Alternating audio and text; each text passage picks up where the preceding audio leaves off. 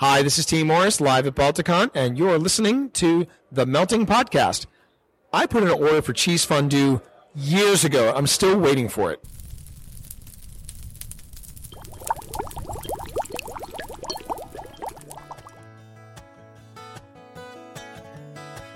You're listening to the Melting Potcast a writing variety show featuring a little of everything, from everyone. everywhere.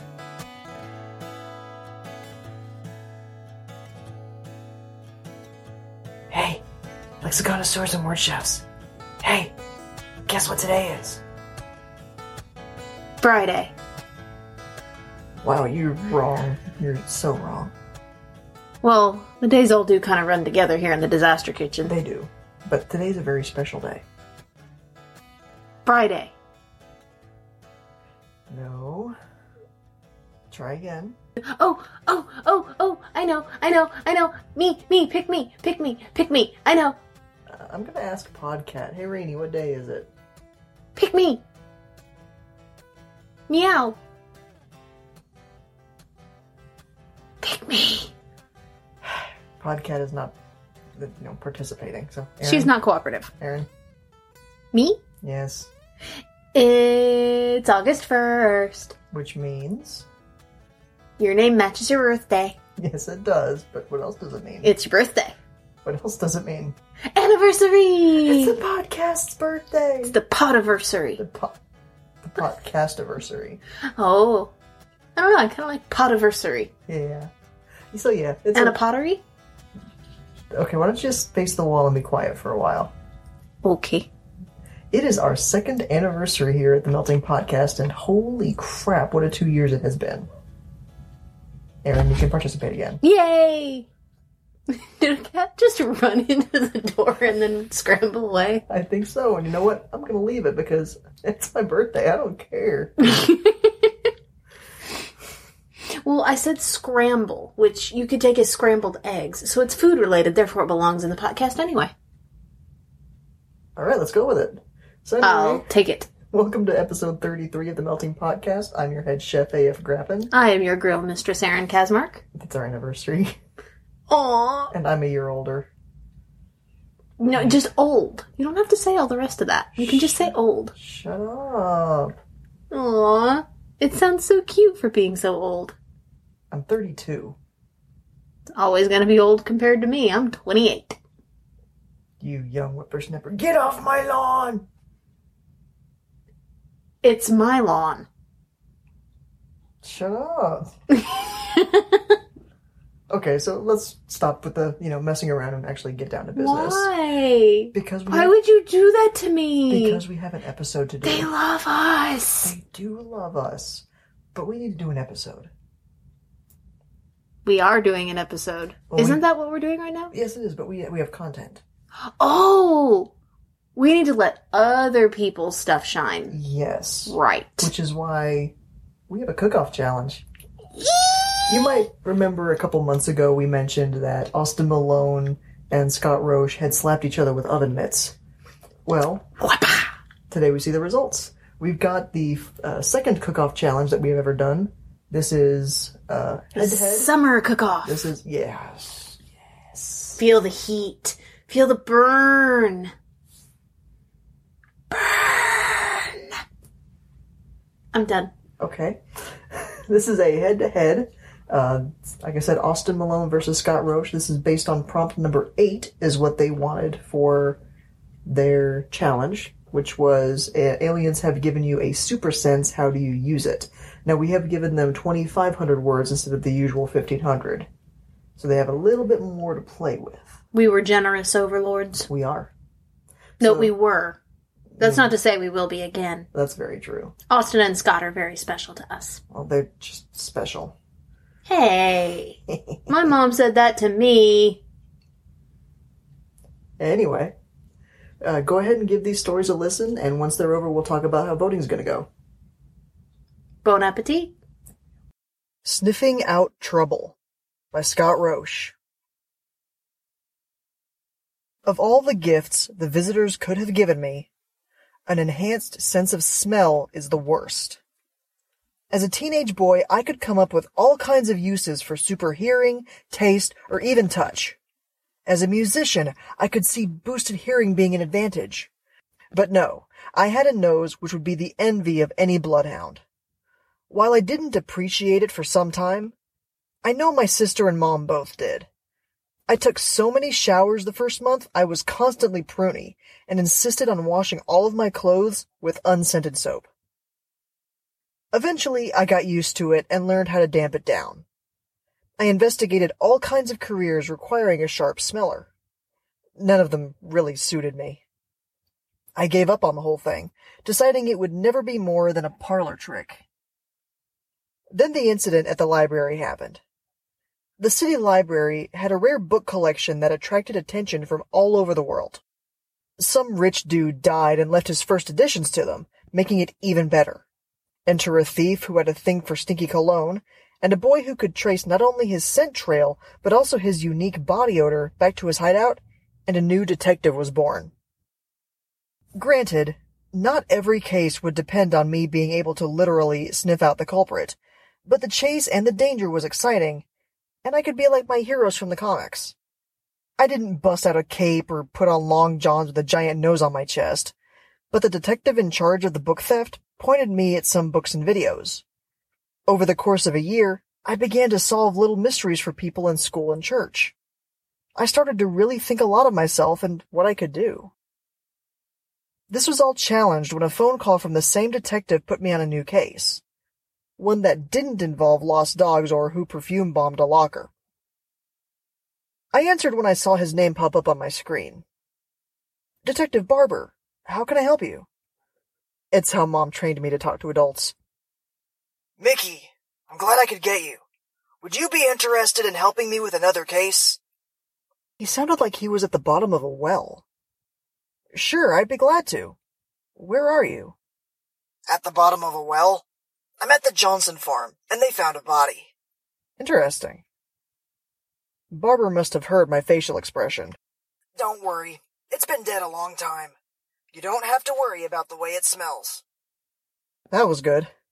I'd made it this long without knowing what a corpse smells like, and I could wait a while longer for that. So it's a cold case?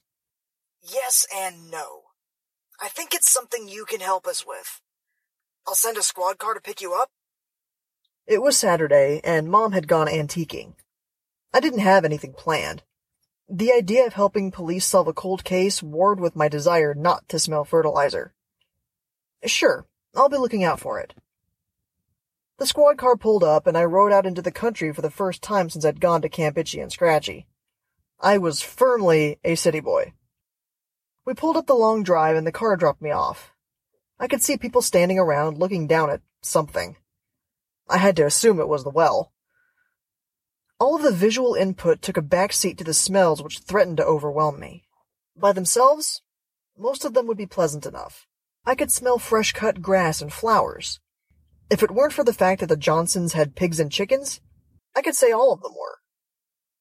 With focused concentration, I filtered out most of the nasal noise. I also pulled out some tissues and crammed one up each nostril.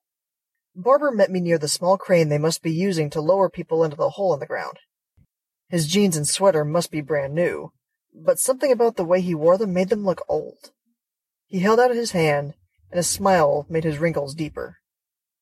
Thanks for coming. I shook his hand firmly, just like Dad taught me, and looked up at him. He was well over six feet tall and reminded me of a sloth. Rounded shoulders, big eyes, and all. I just hope I can help. Do I need to go down there? I nodded towards the crane. He shook his head, jowls wobbling a little. No. The thing I brought you in here to have a sniff of is in the barn. He pointed to a crumbling set of walls which might have been a structure once upon a time.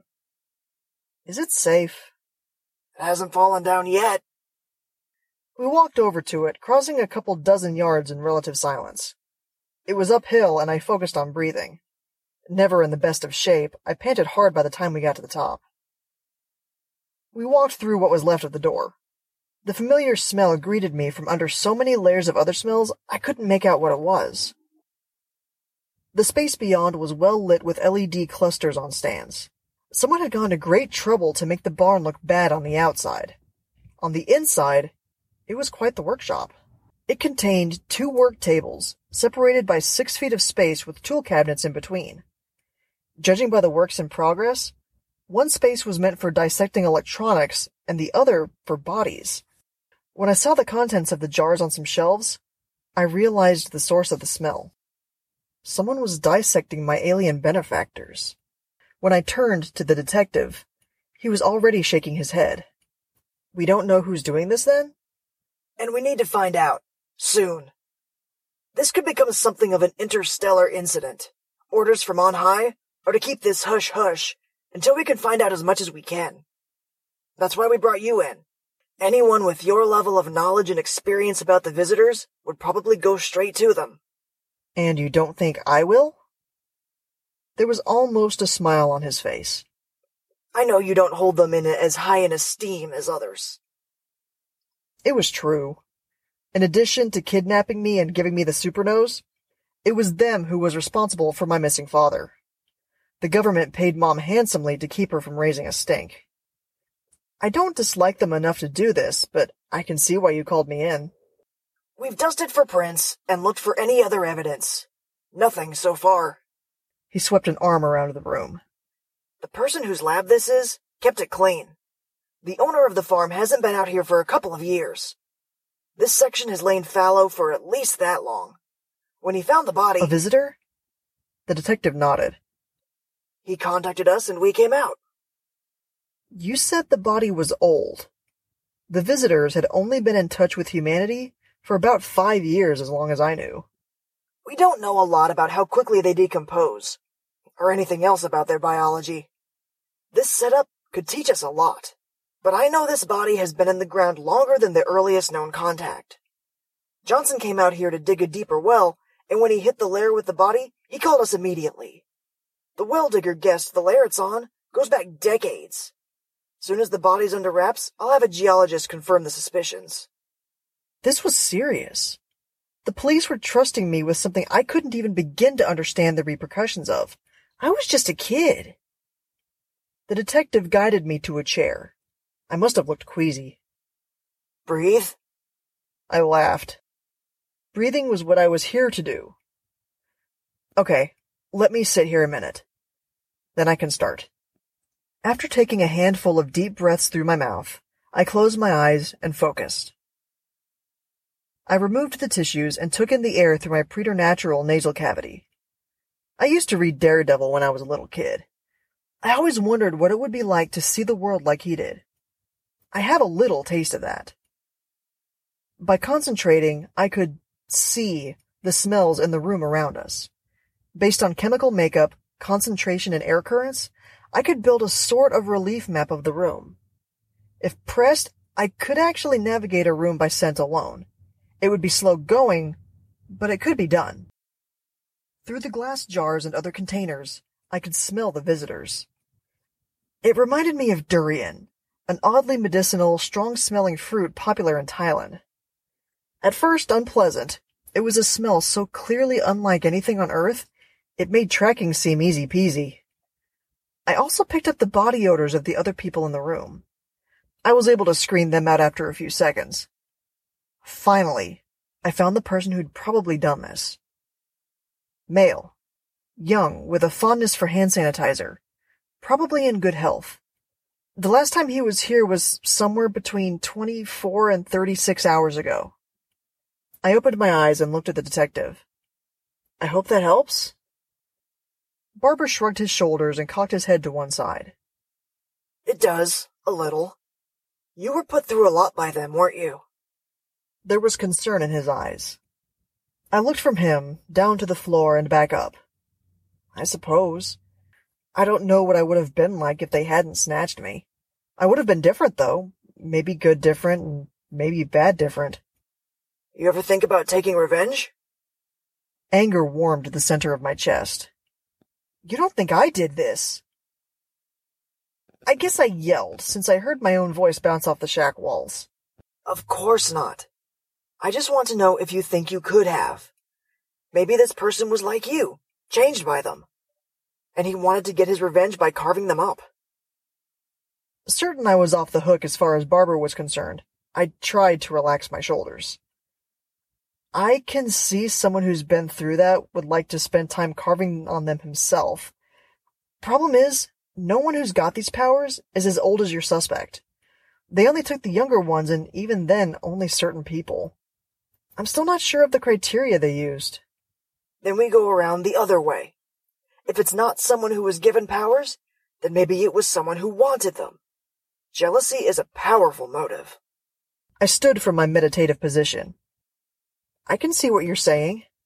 Even with my relatively sucky power, I've had people tell me how lucky I was. He tries to get even something like I have and can't get through the door. I can't thank you enough for your help. I shrugged. I don't feel like I've done much. After all, the description I gave you wasn't much to go on. This way, if we do catch someone, we can have you come in for a positive identification? I'd read enough to know making this sort of evidence admissible was sketchy. Of course, admissibility was the DA's problem. Glad to. I walked back out into the sunlight, glad to be away from the oddly oppressive smells in the barn.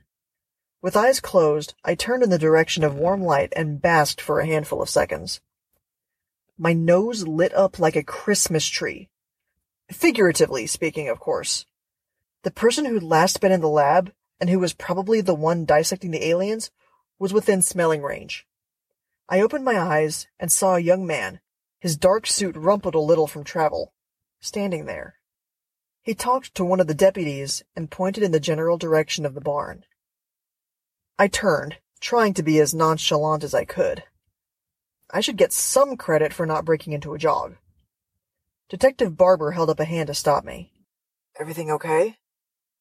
Look over my shoulder. You see the guy talking to the deputy? Barber nodded. He's our FBI liaison. He's also your killer. He's the one I smelled. Barber looked at first like he was going to laugh. I think he realized I wasn't kidding when he saw how green my face was. I'm not going to ask you if you're sure. You look sure. This is a big deal if you're right. This whole thing could be government sanctioned. Or he could be an independent operator. I've heard rumors of an underground market for alien organs. I didn't think I could feel any sicker. I was wrong. I ran to a clump of bushes and spilled what little bit of breakfast I'd had into them. When I stood wiping my eyes, Barber was close by. I'll get a uniform to take you home. Don't worry about this whole thing. As far as you or anyone else knows, you didn't hear, see, or smell anything significant. If this is the guy, I'm going to ask him some questions. See if I can get a feel for where he was a day or two ago. Barber clapped me on the shoulder. It's going to be okay. I nodded weakly and headed for a grouping of squad cars. While I waited for my ride, I thought about what the collective noun would be for them. Squedge? Finally, my ride showed up. This female deputy tried to make small talk. At first, I was too absorbed in thinking about why an FBI agent would be cutting up aliens near our little burg. Or anywhere else. Eventually, I would get the answer to that question, and it wasn't near what any of us thought. All that mattered to me then was the beautiful day and how good the woman in the brown uniform smelled. If I knew what awaited us all in the coming weeks, I would have asked for her number.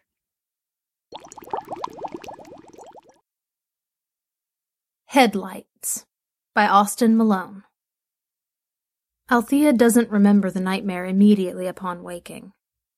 Bennett's cries rouse her from what she thinks is a dreamless sleep. She opens her eyes, sits up, and her breath hitches at the sight of three hazy figures standing over her baby's crib. In the blood chilling moment of self loathing, where she finds herself torn between surging forward to protect her child and recoiling away from the intruders, they fade away. Bennett's crying has stopped. He stares wide eyed at his mother. Althea relaxes her face, softening the terrified rictus into something more natural, and forces the tension out of her muscles so that her knees slide down from under her chin. By the time the trembling stops and her heart has retreated back to her chest from her throat, She's able to convince herself that what she saw was merely a trick of the morning light as it filtered through the bedroom blinds. It isn't until Bennett is changed and fed that Althea begins to suspect something darker at work. Bennett is in his pack and play in the living room watching cartoons while Althea is in the shower. After a year of living in this apartment, she has her bathing ritual perfectly synchronized to finish as the hot water runs out. Sure enough, she rinses the last of the soap down the drain just as the stream of water on her skin fades from scalding to lukewarm. She slaps the faucet closed before it goes cold.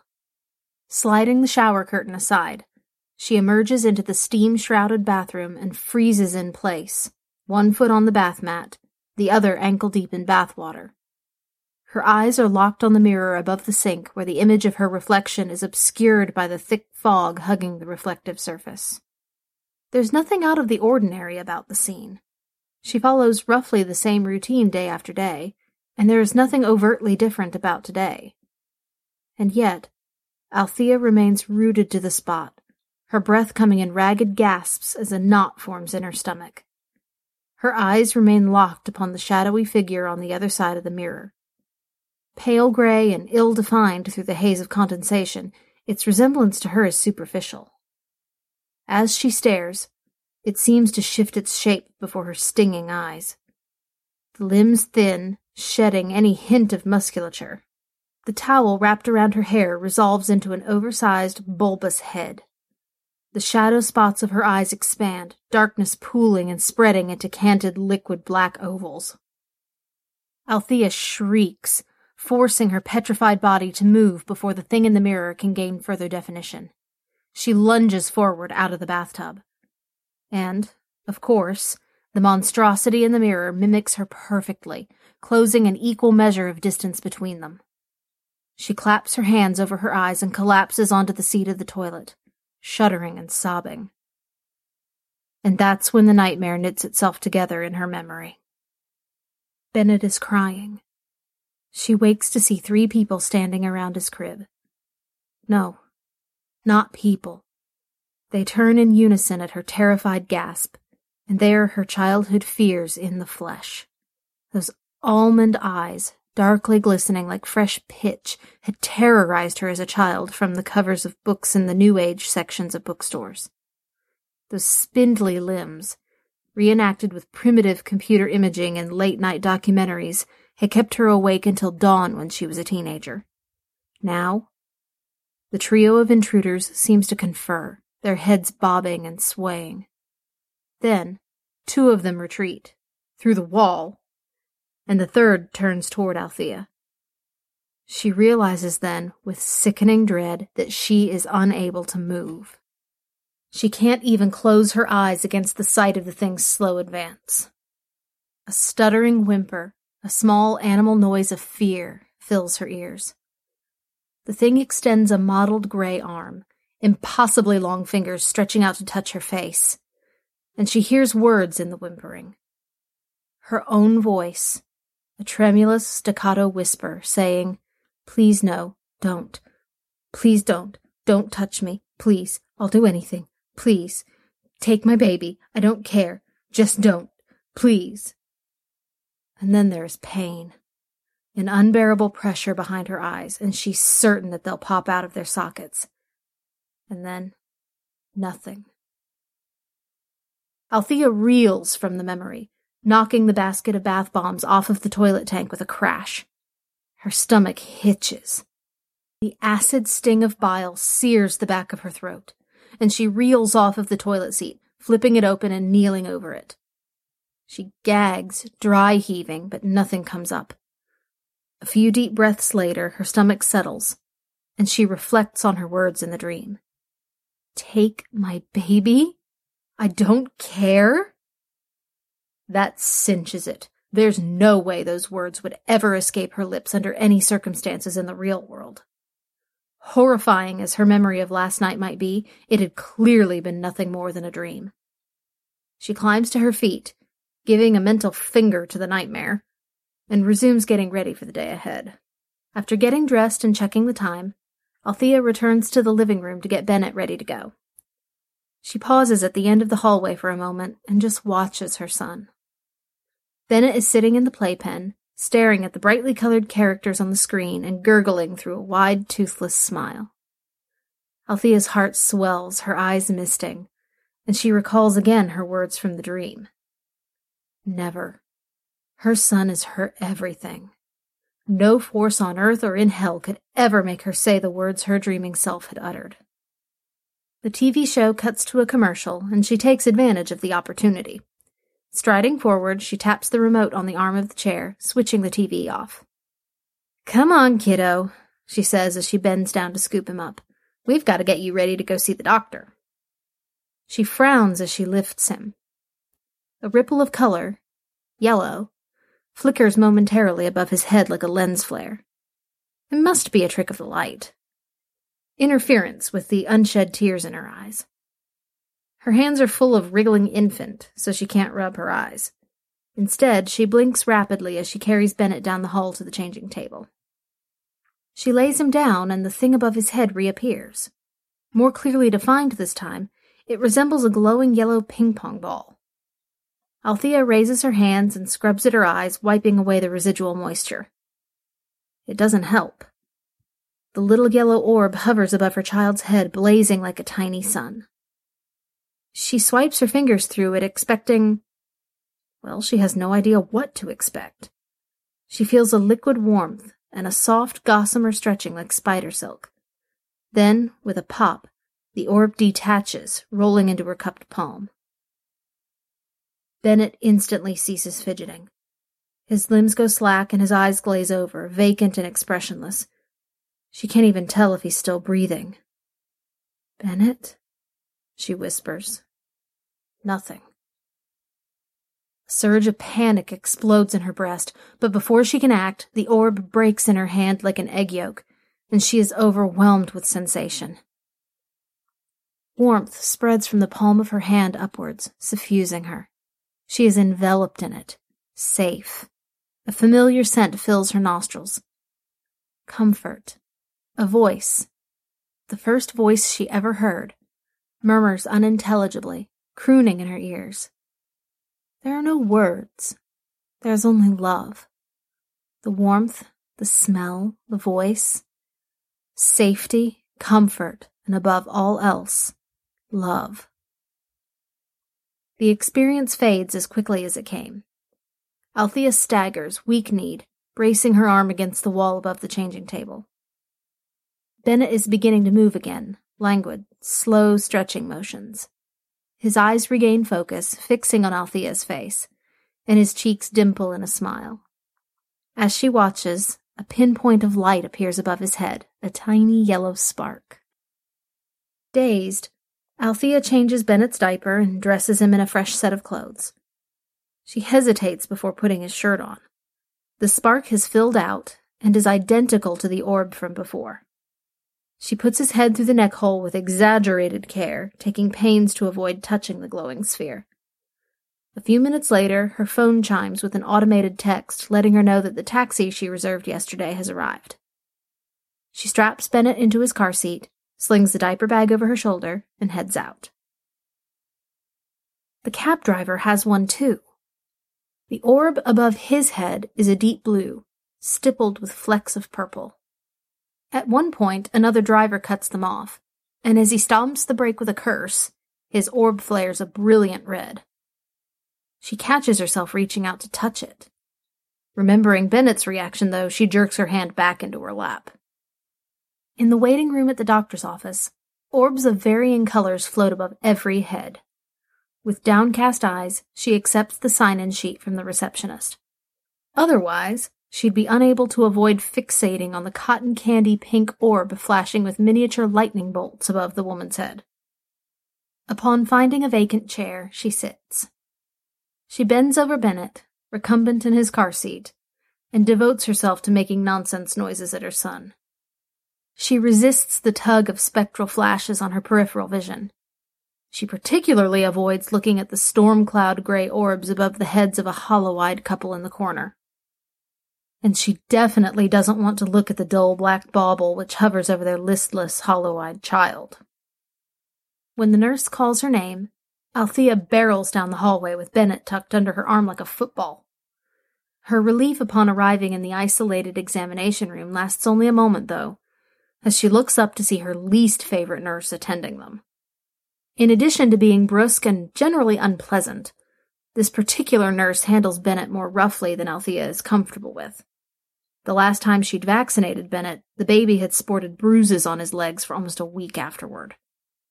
The orb above the nurse's head is a sickly green, churning with glaucous striations. After a brisk greeting, the nurse turns to Bennett, holding the measuring tape like a garrote. On impulse, Althea reaches out and plucks the orb from above her head. The nurse's arms drop, sending the tape fluttering to the floor. Her eyes go blank. The orb bursts, spilling itself into Althea's hand. Desperation.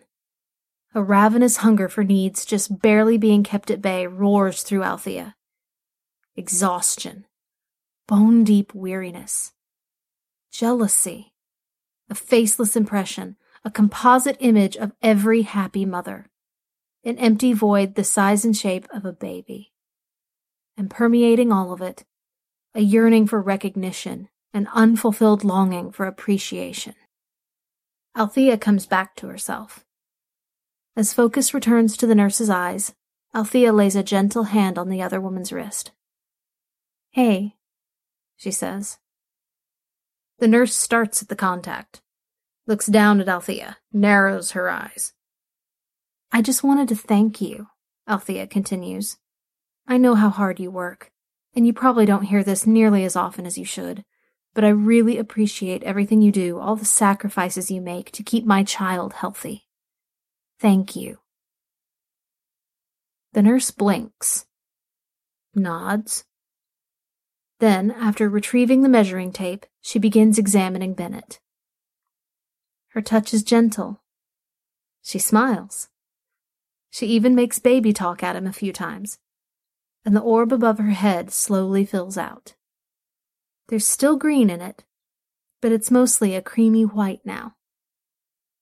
For the first time that day, Althea allows herself to wonder about her newfound ability and about what she might be able to do with it.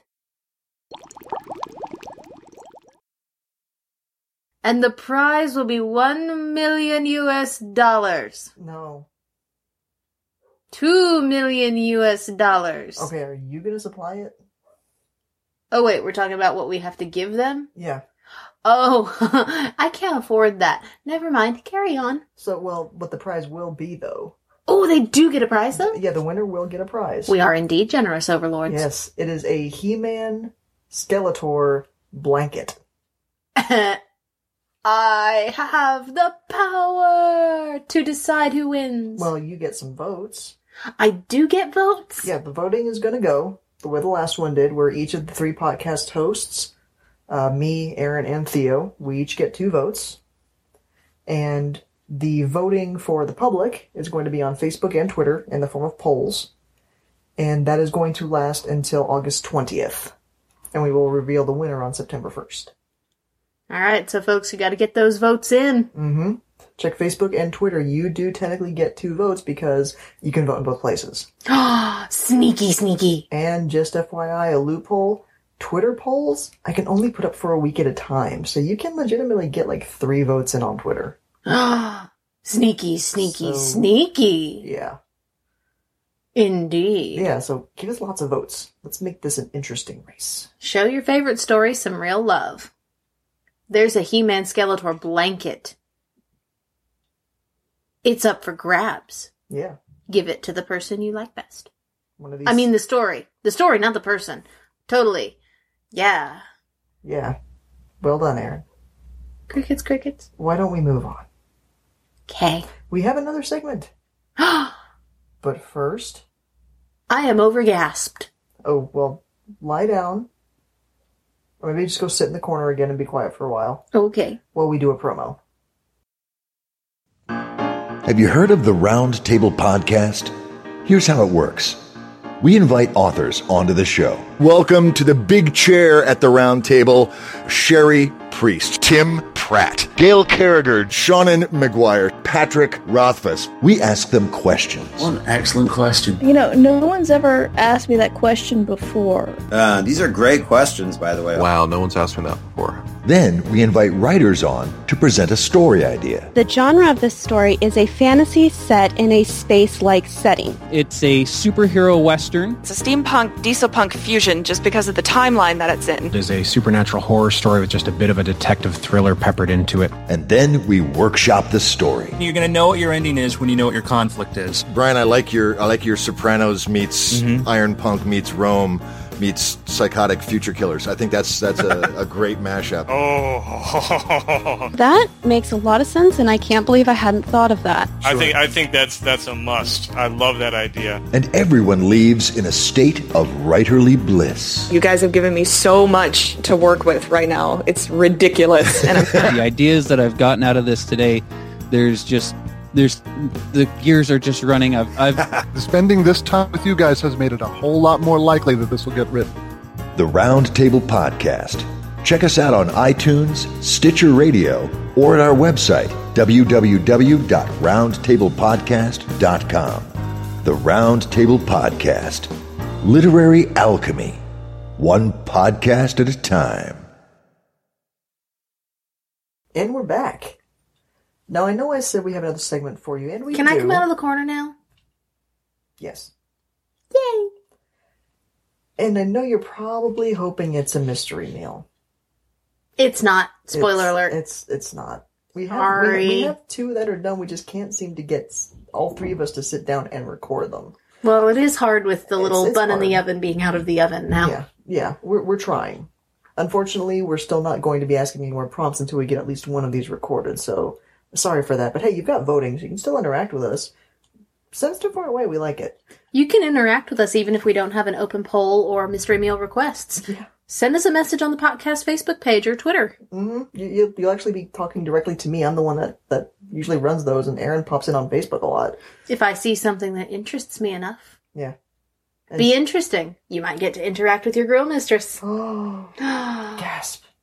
While I sit at home with a small baby, please entertain me. Thank you. How about we entertain them like we're supposed to, and we give them a little seasoning? Okay. All right. This interview is with Chris Lester of the Metamor City podcast. Enjoy. Yes, that. Hey, lexiconnoisseurs and word chefs. I'm here slightly away from Balticon live with Chris Lester of the Metamor City World podcast, Everything Metamor. hey, Chris. hey, folks. Chris, you are amazingly prolific and just uh, you know generally yeah. amazing anyway. Oh, thank you. Yeah, you're welcome. I'm um, going to go ahead and start with a basic question that we like to ask everybody. Is there a project that you have been chomping at the bit to write, but haven't been able to either due to time constraints or because you just feel like you can't do it justice yet? Yes. What is that project? Um, did you see the movie Treasure Planet? Verily, yes. I really, really want to do a fantasy space romance set in a world like that, um, where you have where where space is an ocean and you have people um, in a complex society with lords and ladies, um, and I really want to write in a setting like this. Number one, just because the romance of it is beautiful. Um, number two, because I really like the villains of that sort of storytelling world. I like villains who are honorable, who would die before they break their word, who are opposed to the hero not because of malice, but because of sincere differences of opinion between honorable men, mm. and um, but who are nonetheless formidable adversaries, and uh, it's something that I would love to write someday. Um, but all of the ideas that I have for it are just very they're, they're evocative imagery rather than plot concepts. Right. Yeah. Well, that explains what's holding you back on it. yes. Um, so, tell us a li- tell my listeners a little bit about Metamor City. Metamor City is a futuristic science fiction urban fantasy similar to E.E. E. Knight's the Vampire Earth or Shadowrun. Um, it takes place in a a world that was a swords and sorcery medieval fantasy, but magic never went away as technology advanced, and in fact, magic has gotten stronger, and so you have a a society in which magic and technology have grown up side by side, and each one complements the other. Uh, and it's a world that has been spared a lot of the chaotic churn of Western civilization in our world, and that means that it is still a heavily stratified society um, with pretty rigid class roles that are pretty heavily socially enforced. Um, so it's a world with a level of technology that's a bit beyond ours, but in terms of their systems of government, they're you know a couple hundred years behind at least. And so it follows a wide variety of different characters from different backgrounds who are navigating through the the complex world that's been created by this combination of, of magic, technology, and um, sort of social stagnation. That's got to be extremely freeing to have a world that is technologically and magically based. Because you can, you know, if you want, if somebody wants a hot meal, they can go get a microwave, or they can, you know, whip up a magical flame. Just as an example. Well, I mean, yes, but the thing about any any world like this, you have to set your rules for what magic can do, Right. and you have to have some reasonable under, you know understanding for yourself as an author, even if it never gets onto the page. You need to know what is and is not realistically achievable. Right. Um, in Metamor, magic is capable of creating illusions relatively easily at relatively low cost. But unless you have an eidetic memory and can remember exactly what something looks like, you're going to have a very hard time making that illusion look believably like somebody in particular.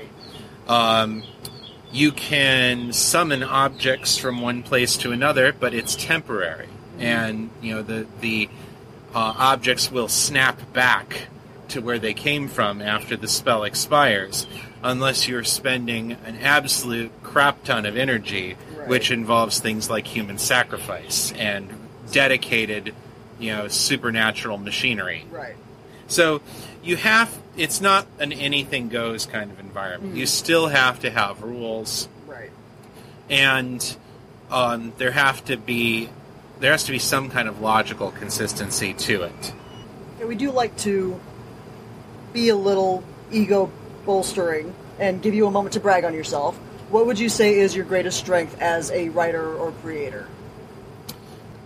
I think my greatest strength is probably in characterization, in uh, creating characters who are um, distinct from one another, who are believably flawed, um, who come from a variety of backgrounds, and who have, you know, sort of hang-ups and issues that are consistent with those backgrounds, um, and have sort of a, a consistent internal voice uh, to themselves, both in how they speak and in how they think, and the things that they notice when you're writing from their perspective. Yeah.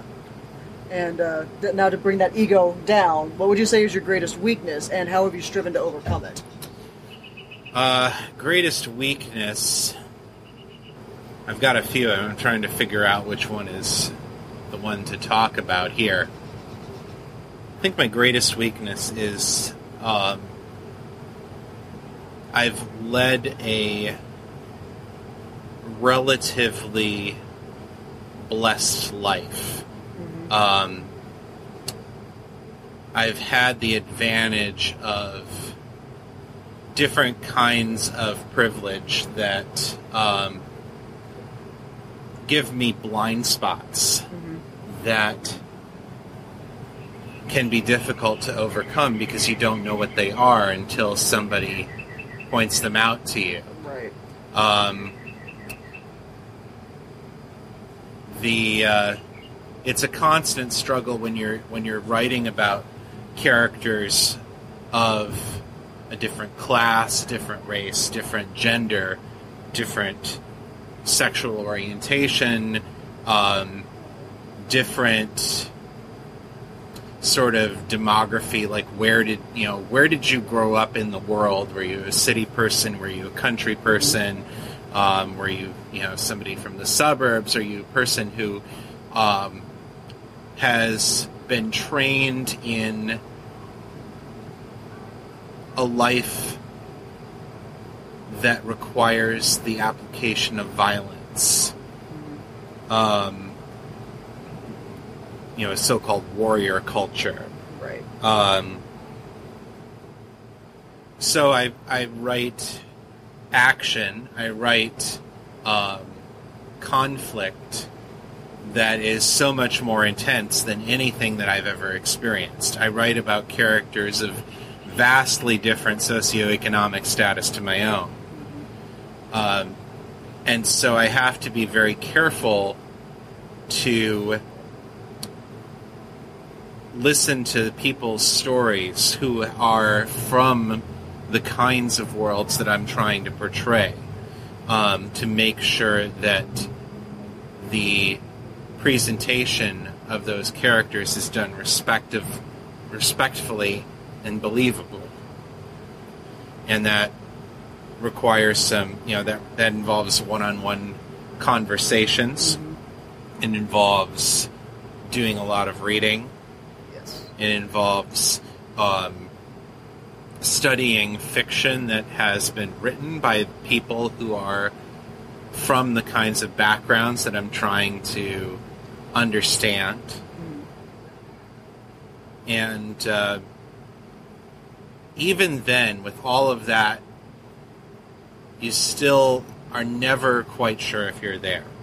And so there always has to be some humility and some openness to receiving new information and recognizing that any person who comes to you and says, I don't think this feels right for this, this and this reasons, to still understand that, that even then that person does not speak for all people of subtype X. Right. They're sharing one uh, data point, and it's one more data point than you had, which makes it valuable. But you also have to be careful not to extrapolate too far from it, um, or else you can err in the opposite direction. Right. So it's it's constantly a, a balance.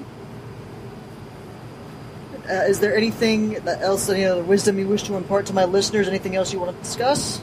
write every day. Do whatever you have to do in order to make that work for you. Make it make it a game. Um, that's what I do. I uh, use I use something called the Magic Spreadsheet, which is a shared Google spreadsheet that people all over the world use to publicly report on their daily word counts, and it assigns points to you based on that, and then based on the number of words that you've written, and more importantly, how many days in a row you've written. Yep. And uh, the points mean absolutely nothing, but in any game, the points mean absolutely nothing. yeah. So it's it still is enough to trigger the reward centers in my brain and make me keep writing. And um, I try not to end a day's writing at the end of a scene or at the end of a chapter if I Mhm. can help it.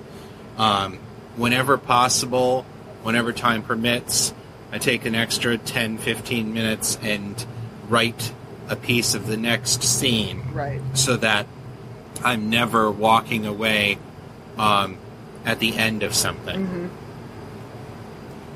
So, where can we find you on the interwebs? You can find my podcast, which has a lot of my fiction, at metamorcity.com. That's M E T A M O R city.com. You can also find me in the iTunes store or wherever you get your podcasts uh, by searching for Chris Lester or Metamor City. Uh, my books are available for sale at liminalcorvidpress.com. That's L I M I N A L C O R V I D press.com. And my blog is at chrislester.org. And just FYI, I highly recommend making the cut. Thank you. Thank you, Chris. My pleasure, August. Ah, Chris Lester, our sexy young friend. As the Cards Against Humanity card that he signed for us informed me. He is sexy. Aw, how sweet. Yeah. So what's next? What's next? Uh, I can't talk. I'm drinking. It's actually true. It is your birthday after all. You should be able to drink all you want, right? Yes. So yeah, we we recorded this last night. I'm not drinking this early in the morning, guys. Sure. Yeah. So without a mystery meal, that is all we have segment wise. So let's wrap this up, Erin. Unless they'd like to just listen to us talk randomly. I don't think any of us wants that. Lollipop, lollipop, oh, lolly, lolly, lolly, lollipop. Corner. Doo-doo. Oh. Okay. Uh huh. So yeah, I'm gonna wrap this up and be quiet. Oh, Thank you. you're no fun. You're a little too happy. Oh. So as usual, check out our Patreon at patreon.com slash afgrappin. You can help support the show, get us, you know, everything from the ability to pay our voice actors and writers to eventually maybe actually getting better recording equipment and a recording setup that doesn't give us crap audio quality. Like, you know, us just sitting on my bed. Except that I'm in the corner. Yeah, the corner of my bed. Shh. Haha. This is not a kitchen. I mean, we're in the kitchen. The disaster kitchen is wherever we are. Can I come out of the corner now? It sounds to me like you're already out of the corner. Yeah, I don't really listen to you. Yeah, I know. you want to tell them about iTunes? It exists. And what should they do there? Find us. And?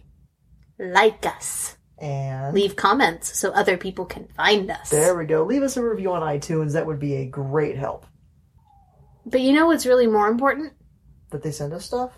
That's my line. Yeah, well, we're not done yet. We still have to tell them what the prompts are. All right. Okay, I'm getting our prompts. Yay, prompts. You want to do the first one? All right, open prompts. Prompt number nine. You wake up alone at night with bite marks on your legs. What's eating you? Podcat. Podcat. Rainy. I mean, she is laying down there where your legs would normally be. Yeah, she's just not moving. Is she dead? I doubt it. Yeah, it, it'd probably be a lot stinkier in here if she was. Yeah. But anyway, tell prompt number 10. Oh, yes, I will. Thank you for the reminder. And prompt number 10 An animal from outside your local ecosystem has entered nature and is breeding uncontrollably. So tell us, how are those Catholic rabbits doing? Catholic rabbits. so it's been a while since we've actually, you know, told listeners, because we might have new listeners. That'd be awesome.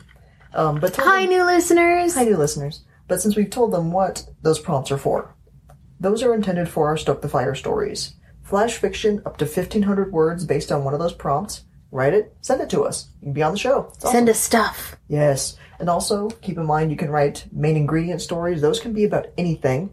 Uh, we prefer no erotica, but up to 5,000 words. And again, you could be on the show And the main reason for no erotica is we do try to maintain a safe for work sort of vibe. for the most part. And then we, we occasionally have some cursing, whether it's in a story or if we just get a little out of hand. Or if it's something from like a Balticon panel. Yeah. Um, we may occasionally, if we get enough demand for it or enough stories for it, do an adult R-rated Do an explicit episode.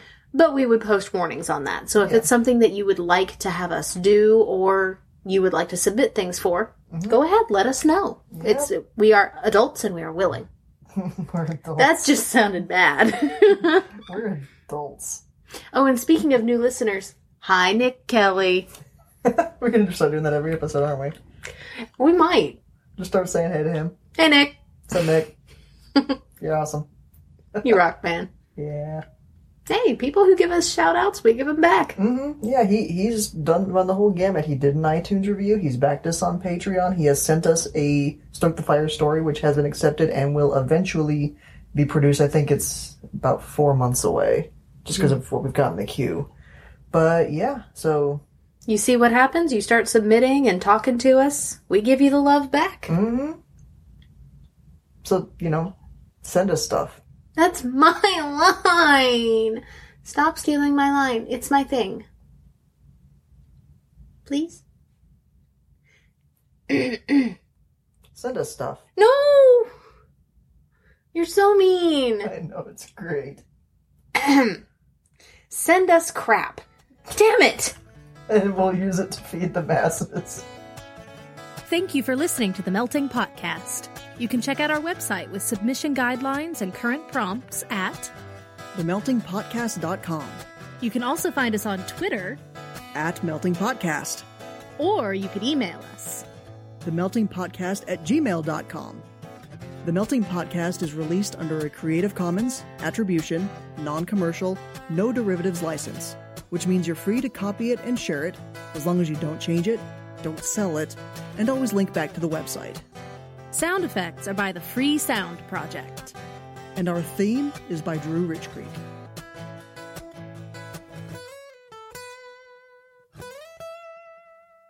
Send us stuff.